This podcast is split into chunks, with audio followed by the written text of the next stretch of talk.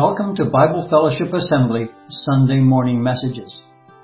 Today, Steve Asawa continues our series on the letters of Paul to the church at Corinth. Today looking at 2 Corinthians chapter 7.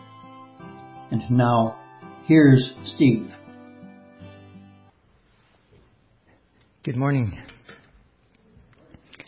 Thank you very much, Dave and Becky and Bruce and Hannah for wonderful opening, just for focusing our thoughts and our minds on the goodness, on the glory, the majesty of our Lord Jesus.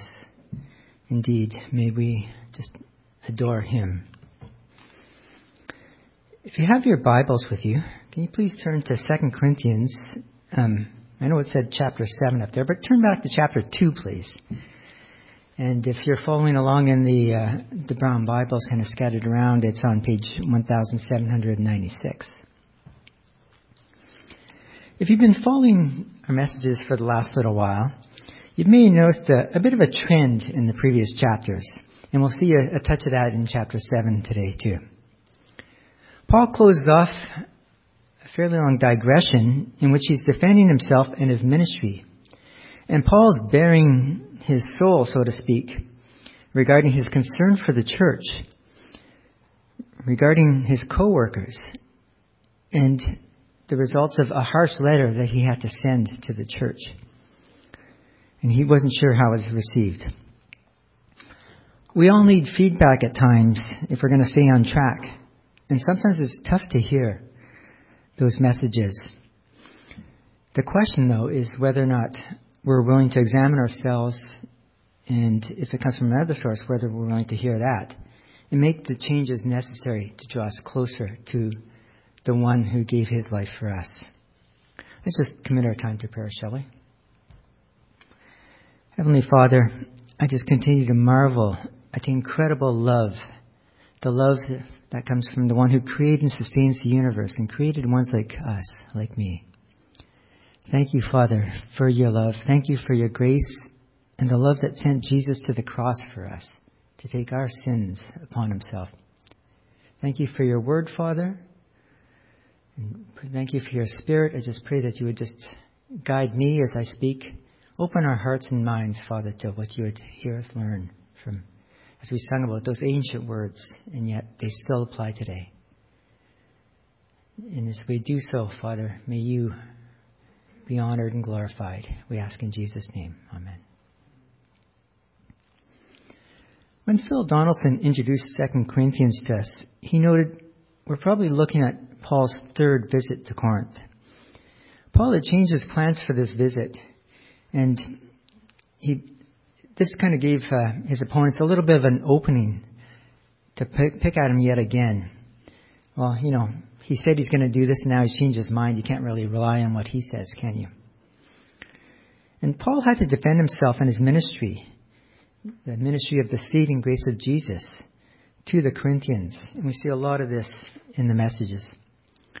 I'm going to do something I normally wouldn't, but I think it's important to take a quick look back at some of the previous chapters for a very quick refresher. Hence, starting at uh, chapter 2. So in chapter 2, verses 12 and 13, we read this. When I came to Troas to preach the gospel of Christ, even though a door was opened for me in the Lord, my spirit was not at rest because I did not find my brother Titus there. So I took leave of them and went on to Macedonia. And then Paul takes a bit of a tangent. Some refer to it as a digression, where he defends himself and further explains what it means to be a Christian. And some real great nuggets in there.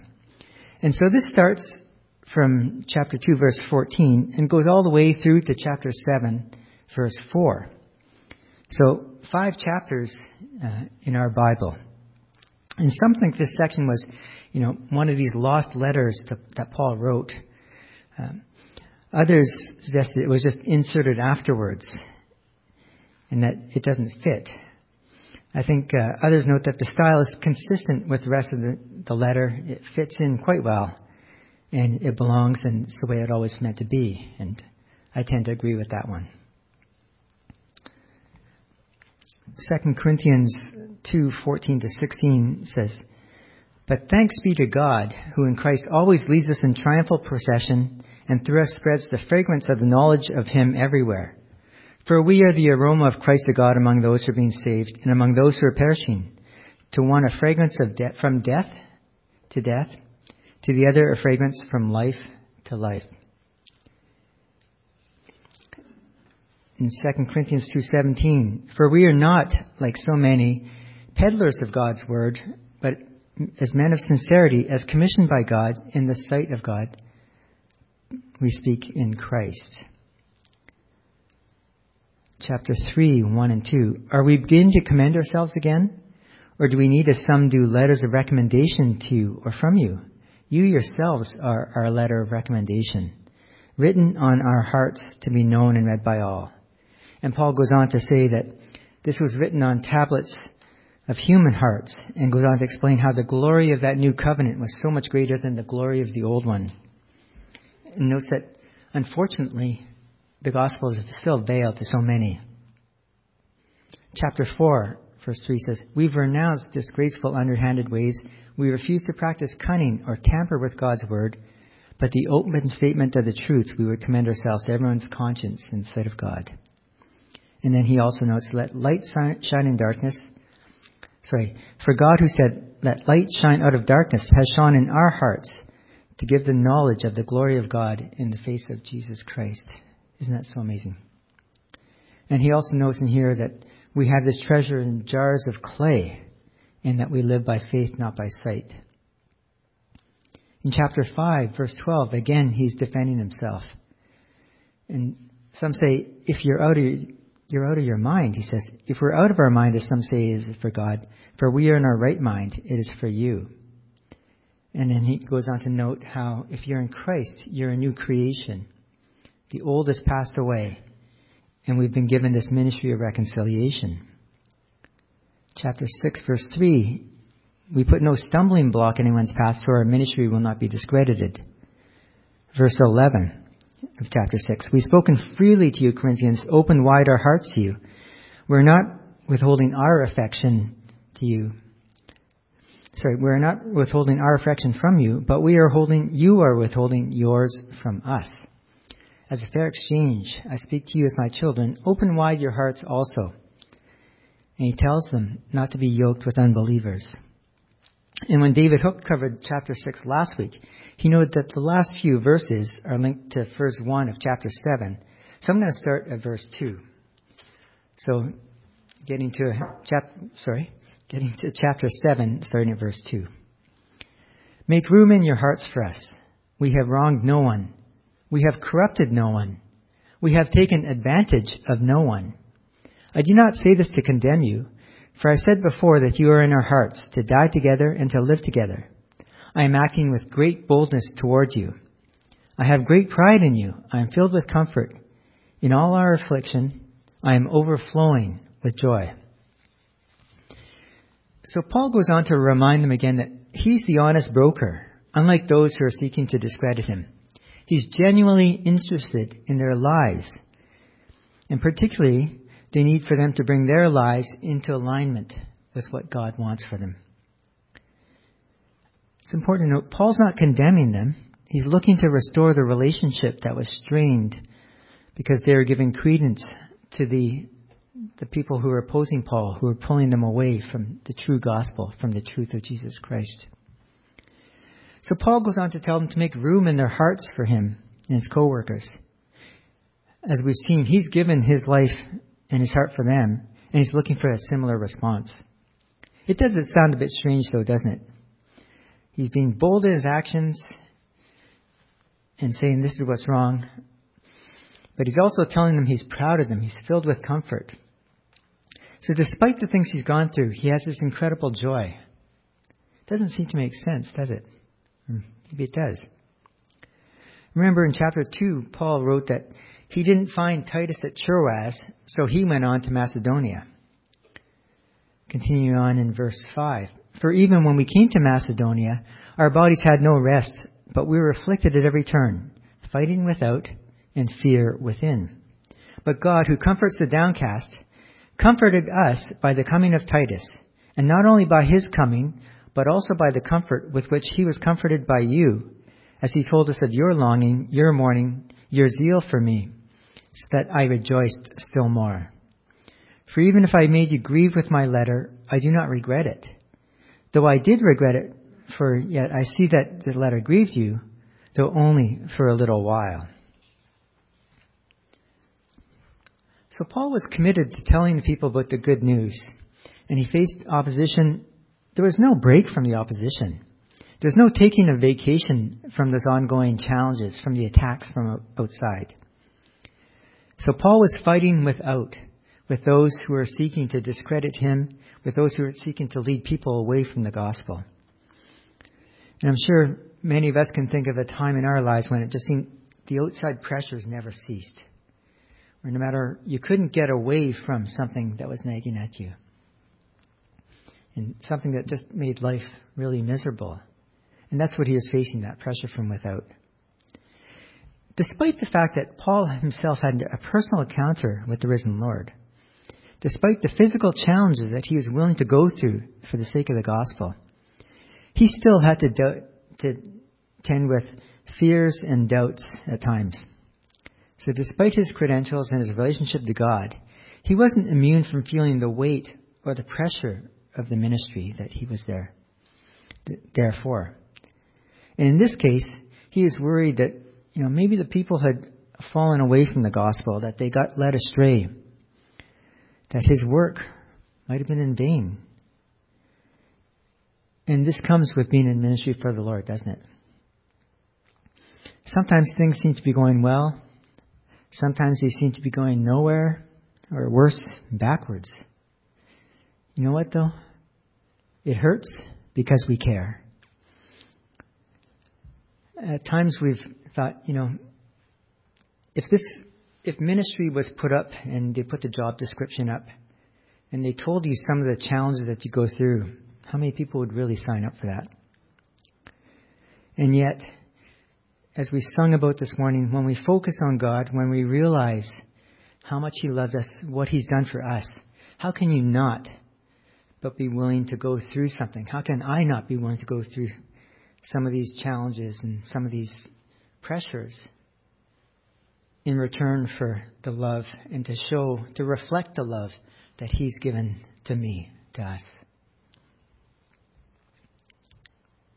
Jesus, indeed, is our example. And the more we focus on Him, the less we focus on ourselves. Earlier on, Paul had alluded to a visit that had, not gone well and there's a good chance that Timothy was involved in this one. And then Paul goes on and he writes this harsh letter to the church at Corinth. And then, by the way, we don't have that letter. And he also sent Titus to go and deliver the message. And he hoped to hear what happened when he met Titus at Troas. And again, Titus wasn't there. Paul goes on to Macedonia. So Titus, Paul might have been worried that Titus got a, a really rude reception. Wasn't sure, even if he was received, whether or not the message was received and how the people were reacting to it. And news didn't spread as fast as it does now, did it? Did it? Paul couldn't just look at his watch or tell his watch or his phone to virtually join some conversation that Titus was having with the Corinthians. There's no self, selfie from Titus saying, hey, look, I'm here. It's good. He just had to wait and wonder. Eventually, Paul hears the good report. Titus was welcomed by the people, and he told Paul that he was missed. They are sorry for the situation that Paul had to address, and they were concerned for Paul. So he was ecstatic. And he turns his attention to this harsh letter, the tough message that the Corinthians needed to hear. And you know, it's in some ways it seems like he's talking out of both sides of his mouth regarding his regret for sending it. I regretted sending it because it was harsh. He was disciplining them, and as we noted earlier, he didn't know how it would be received. I think most of us find it difficult to address problematic behavior, and it's probably not high on the list of things we want to do. It's easier to hope that the situation is going to resolve itself Or somebody else will intervene and address the situation so that we don't have to. If you have children, if you're responsible for people at work, uh, as a supervisor or manager, and I'm sure none of this would ever apply to a teacher or principal. Uh, if you have a husband, I'm just going to say one side of it. If you have a sibling, and the list goes on, you've had to address inappropriate behavior at some point. I can think of times when the message was heard and it was addressed, times when it was ignored, and times when it started a fight. Yet, at times it has to be done, doesn't it? You may remember the consequences that resulted from Eli not disciplining his sons, Hophni and Phinehas. And in Hebrews 12:6, we read, "For the Lord disciplines one he loves and chastises every son whom he receives." Some of you may remember hearing something to the effect of, you know, this is going to hurt me a lot more than it's going to hurt you. And the statement, I think, is made to show that, you know what, uh, this is uncomfortable for everybody. In this case, it's uh, a form of discipline from an era long gone by. One way that we experience God is through other people. In the passage here, God used Titus to comfort and encourage Paul. He uses others, sorry, he uses us to comfort and encourage others, to help us discern God's will for our lives, and to point us in the right direction when needed at times. And I should note that, you know, when you come up to those times where there is something that needs to be said, how we say it is as important, sometimes more important than what we say. It's not about going like this. And remember, with the finger, there's one out, and there's a whole bunch coming back at the other person.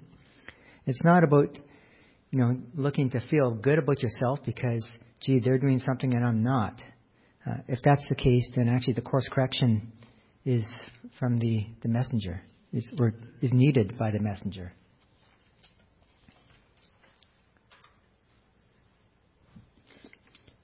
Verse 9 says, As it is, I rejoice, not because you are grieved, but because you are grieved into repenting. For you felt a godly grief, so that you suffered no loss through us. For godly grief produces a repentance that leads to salvation without regret, whereas worldly grief produces death. In many translations use the word sorrow instead of grief. Both refer to a heaviness, something that weighs us down. The New American Standard Bible says it this way For the sorrow that is according to the will of God produces a repentance without regret, leading to salvation, but the sorrow of the world produces death. Verse 11 says, For see what earnestness this godly grief has produced in you, but also what eagerness to clear yourselves, what indignation, what fear, what longing, what zeal, what punishment. At every point, you prove yourselves innocent in this matter. In Revelation 3 9, we read, For those whom I love, I reprove and discipline, to be, so to be zealous and repent. Sorrow does not equate to repentance. Worldly grief or sorrow is focused on the implications or consequences of oneself. A fault, a character flaw, an improper behavior has been identified and where does it hit? It strikes at our pride, doesn't it? What will this do to my reputation? What will others think of me?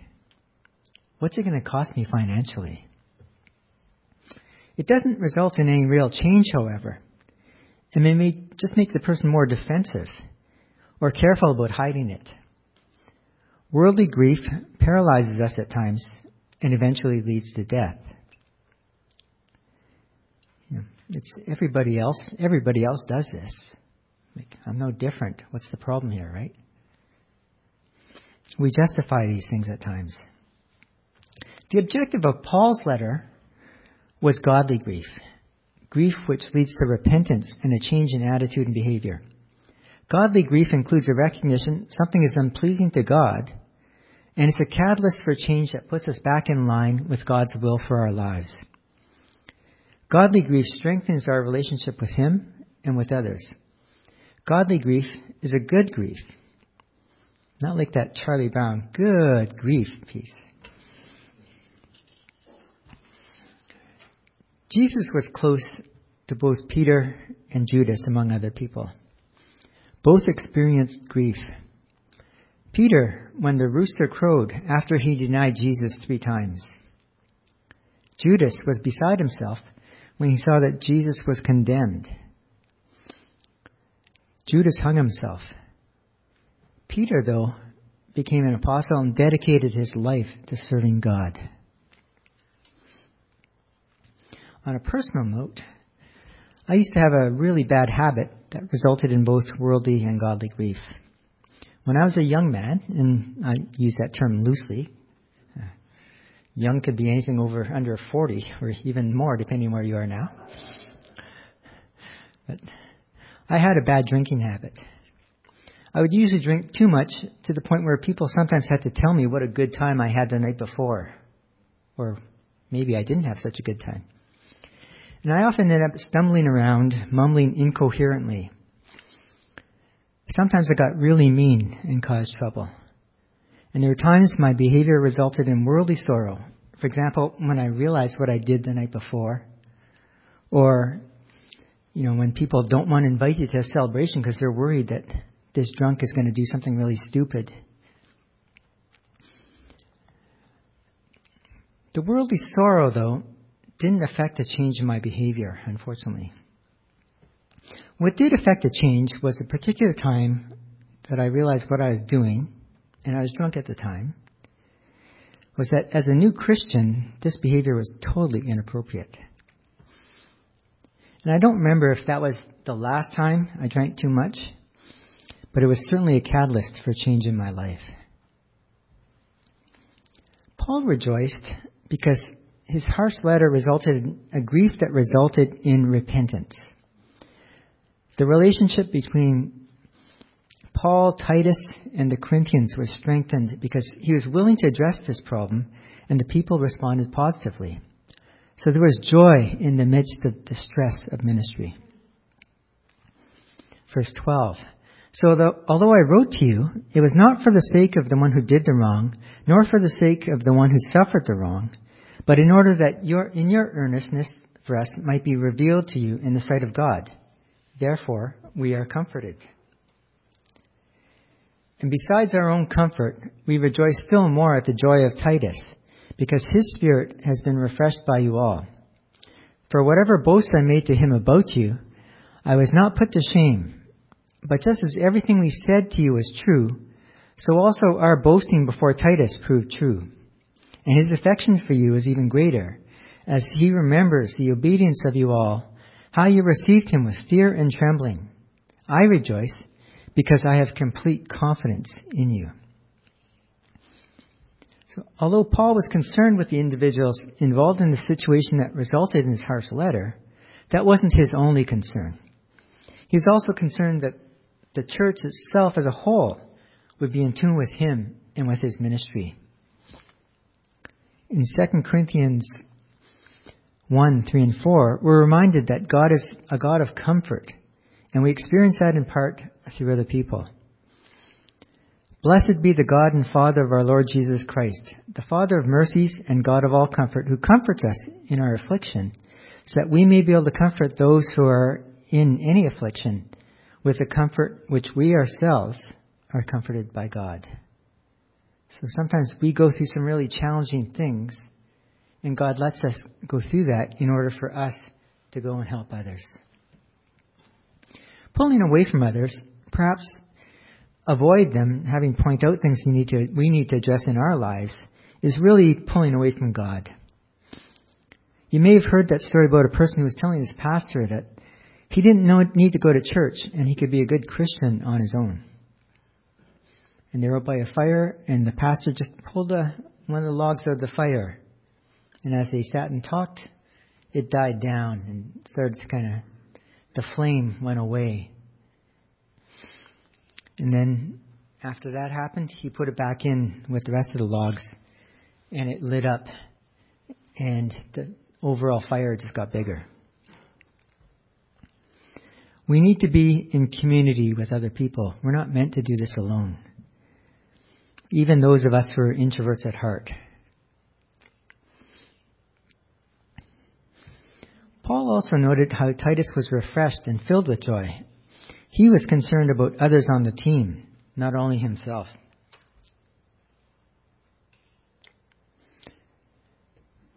So we've seen this morning that Paul had a, burden for the church, and that was a cause of concern and stress in his life. He challenged the people when they were veering off course and needed correction. If you're a believer in Jesus Christ, you should be involved in some sort of ministry. Some might be some form of outreach. It might be guiding a new Christian. You might be in a ministry of prayer. Maybe preaching. And the list goes on. And there's going to be times when you feel the weight, the stress of what you're doing.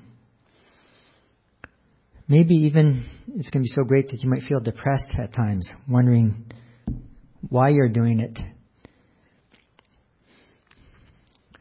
Remember, it only hurts because you care. The church was a source of great joy to Paul, particularly when the Corinthians responded positively to his letter to Titus and when they opened their hearts to Paul, just as he had opened their hearts to them. God uses people to make his will known, to help us grow as Christians and He uses us to be His representatives to others. We're meant to be part of a bigger community, the church. Here, some of the ways we practice it, we meet here, but we also have prayer meeting. We have study groups, and there's lots of one-on-one interactions. And it's important that we're in these different groups in some way, some way or another. Again, we can't be isolated and say that we're still growing in our faith. We need to be together.